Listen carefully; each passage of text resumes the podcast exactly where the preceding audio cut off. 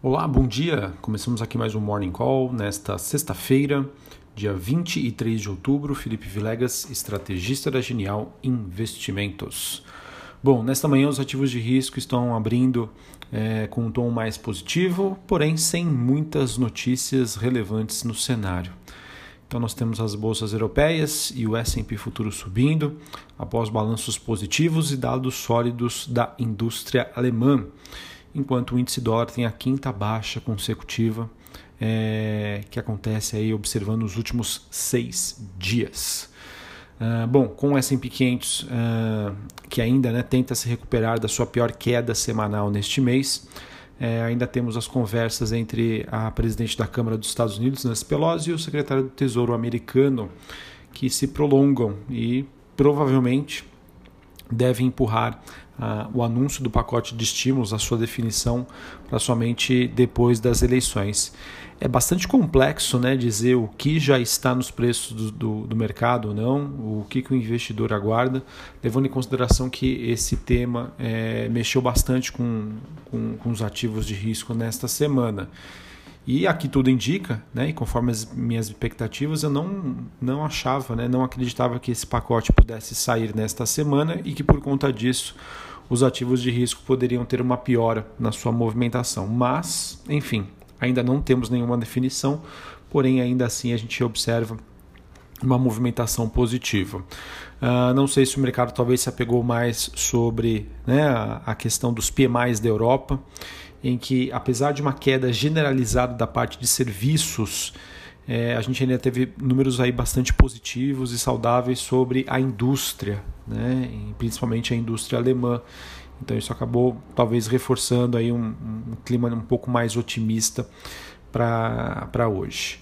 E acho que seria, é, em relação ao PMI de serviços, né, acho que seria natural aí é, acreditar que essa segunda onda que a Europa vive de contaminação da, da Covid-19 é, esteja aí fazendo preço né, é, e acaba atrapalhando em linhas gerais o crescimento aí da região.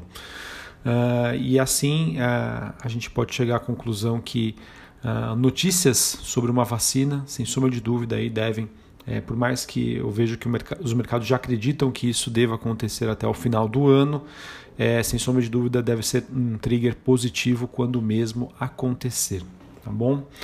Uh, como, bem, como eu já disse, né, na Europa a gente também a gente segue aí com um dia positivo, uh, impulsionado pelo PMI industrial da Alemanha, ele que superou as expectativas é, em referente aí aos dados do mês de outubro. E até por conta disso, né, o euro que estava em baixa ante o dólar acabou acaba apresentando nesse momento um movimento positivo. Tá? É, então vamos acompanhar. A gente também tem a maioria das moedas de países emergentes tendo um ganho discreto.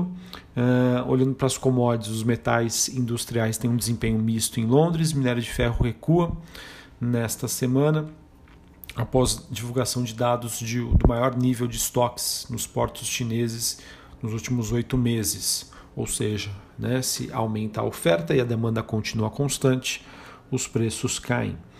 Uh, e o petróleo tem uma leve alta uh, até o momento, mantendo ali o patamar dos 40 dólares o barril. É, falando aí sobre Covid-19, uh, a gente tem né, ainda evidências crescentes de que a pandemia está piorando, principalmente na Europa. Uh, apesar dos dados do PMI alemão, a gente tem o número de infecções por lá saltando aí para um nível recorde e o ministro da, de Saúde da Espanha disse que o coronavírus estaria fora aí de controle em certas partes do país, com as hospitalizações nos Estados Unidos atingindo o um máximo de dois meses. E novamente é o que eu trago aqui para vocês. Vejam que o mercado às vezes ele não segue um, um racional. Né? Ora ele foca é, em dados econômicos, ora ele foca na pandemia, ora nas eleições, ora nessas expectativas aí sobre o pacote de estímulos nos Estados Unidos. Então vejam que é, é bastante difícil, tá? Ultimamente tem sido bastante complicado a gente conseguir desenhar um cenário, trazer aqui para vocês porque a cada dia o mercado se apega a algum ponto. Né? E, na verdade, o, o que nos resta dizer aqui é, é a famosa volatilidade. O sobe e desce constante, a cada hora, a cada momento, aí o, o mercado se focando em algum ponto em específico. Bom, para falar ontem sobre o debate nos Estados Unidos, é, ele foi considerado um, um, debate bem mais ameno e respeitoso em comparação com o anterior. Uh, digamos né, que é muito difícil dizer uh, quem seria vitorioso, porque com um debate mais ameno, é, isso acaba enviesando né, a opinião dos eleitores, levando em consideração que quem já gosta do Donald Trump vai achar que ele ganhou e quem gosta do Biden vai achar que ele ganhou. Tá? É, enfim, eu acho que vamos acompanhar. Por enquanto, a gente não tem nenhuma mudança significativa nas casas de, de apostas né, em relação a quem vai ganhar as eleições dos Estados Unidos. É, vamos ver aí se, o que, que a gente vai ter, né, o que, que poderia contrariar essas pesquisas né, e levar uma vitória de Trump. Teríamos aí alguma notícia bombástica, uma carta na manga.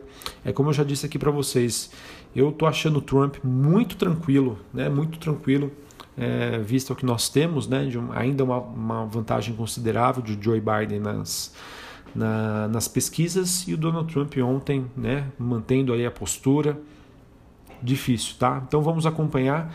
A gente sabe, né, que o, alguns fatores que poderiam mudar ali as eleições seriam as investigações sobre é, o computador é, do filho do Biden. É, a princípio, né, há, há, muitas inconsistências em torno disso. Essa notícia que ganhou aí os jornais com uma polêmica muito grande. Uh, nas últimas semanas. A gente tem a possibilidade de uma anulação dos votos pelo correio, pelos Correios, que é já algo que ficou bastante explícito pelo Trump. É, então não tem jeito, tá? Vamos ter que aguardar. É, o que eu vejo aqui que analistas comentam é que caso a gente não tenha uma declaração do vencedor ou na noite do dia 3 ou no máximo na, no dia 4, né, no dia seguinte, no dia 4 de novembro, o cenário promete ser bastante conturbado. Né? E o mercado de olho aí é, os estados né, que devem ditar né, o rumo aí dessas eleições devem ser a Flórida e a Carolina do Norte e o Arizona. Tá bom? Por quê? Porque esses países, é, no caso específico, né, países, oh, perdão, por causa desses estados, no caso da Flórida, já são estados aí que estão acostumados com o voto pelos correios. Então eles já, já têm toda uma expertise ali para que esses resultados é, surjam rapidamente. Bom, aqui no Brasil a gente observa uma melhora né, na dinâmica da bolsa, ontem principalmente puxada aí pelo bom desempenho das ações do setor bancário, porém sem novidades aí relevantes no, no cenário. Falando especificamente sobre o setor bancário, a gente acompanha que há uma entrada de investidor estrangeiro aqui no Brasil, o investidor estrangeiro pelo menos está voltando aí aos poucos, e também o setor bancário aqui acompanha uh, o desempenho dos bancos lá dos Estados Unidos. Hoje, ontem a gente teve um dia bastante forte para o setor bancário por lá. E também o mercado já começando a fazer, entre aspas, né, as suas apostas, aguardando os resultados corporativos do setor bancário, que, se não me engano, começam na próxima semana, semana que vem. Uh, olhando para o Noticiário Brasil, a gente tem apenas aqui. Uh, deixa eu ver, eu tinha pegado algumas coisas. O Tesouro Nacional vem de um quadro mais favorável em relação à questão da dívida pública, que vem aí sendo bastante questionada pelo mercado. A gente também teve o Banco Central aprovando é, nova instituição aí de pagamentos, expandindo assim o Open Bank. Uh, que mais? Acho que é isso, tá? Nenhuma novidade.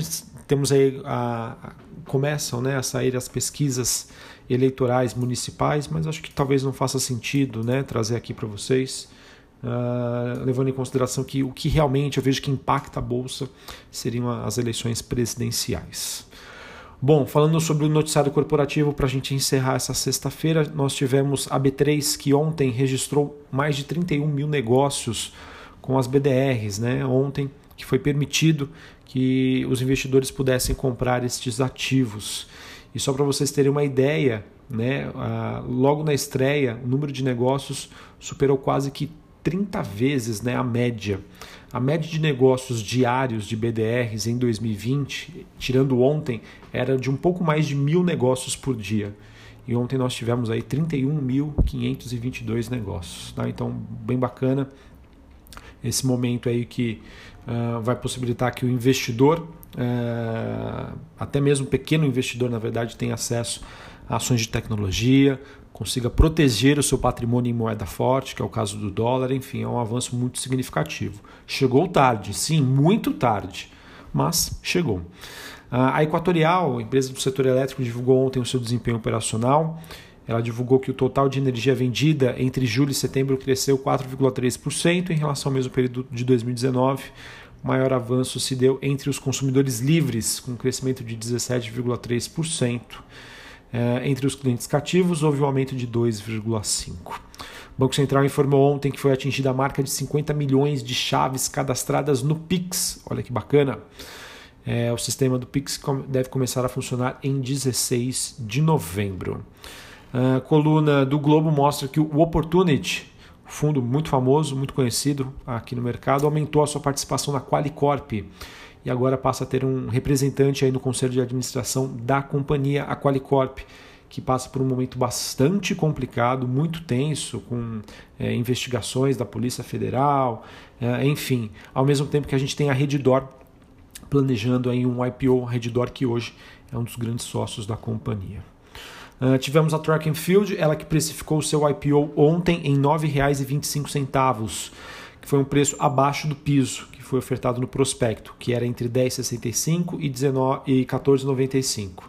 A companhia que pretende utilizar esses recursos para pagamento antecipado de contratos financeiros, dividendos aos seus acionistas e investimentos na plataforma de wellness, inovações tecnológicas.